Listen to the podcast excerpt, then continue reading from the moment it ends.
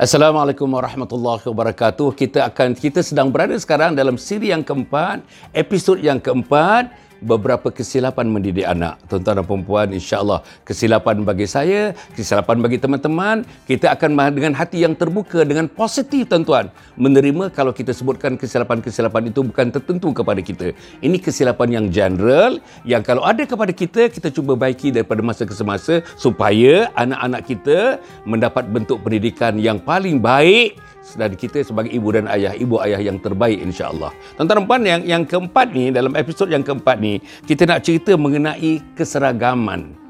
Kita mendidik anak-anak kita ni. Ada cara gaya yang sama. Maknanya ada some kind of uniformity, ada synchronization ya, ada chemistry di antara suami dengan isteri, ibu dengan ayah dalam mendidik. Maknanya kalau misalnya kita mengatakan kita tak mahu marah anak-anak waktu mereka makan, waktu sedang makan, maknanya suami dan isteri janganlah mengeluarkan kata-kata yang boleh mengusik hati anak-anak, yang boleh mengecewakan anak-anak waktu mereka berada, tuan-tuan, sedang menyuap makanan yang merupakan rezeki yang Allah berikan kepada mereka pada hari itu. Ataupun kita katakan insya-Allah ya, kalau mereka balik daripada sekolah, jangan mengomel.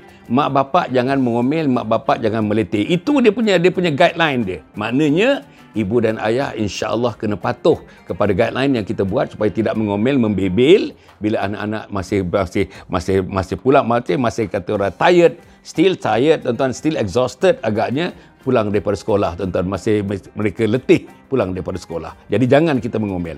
Okey yang yang saya nak tekankan tuan-tuan dan puan-puan para penonton yang mati sekalian ialah keseragaman koordinasi penyeragaman tuan-tuan ya uh, antara suami isteri terutamanya ibu dan ayah terutamanya dalam mendidik anak-anak.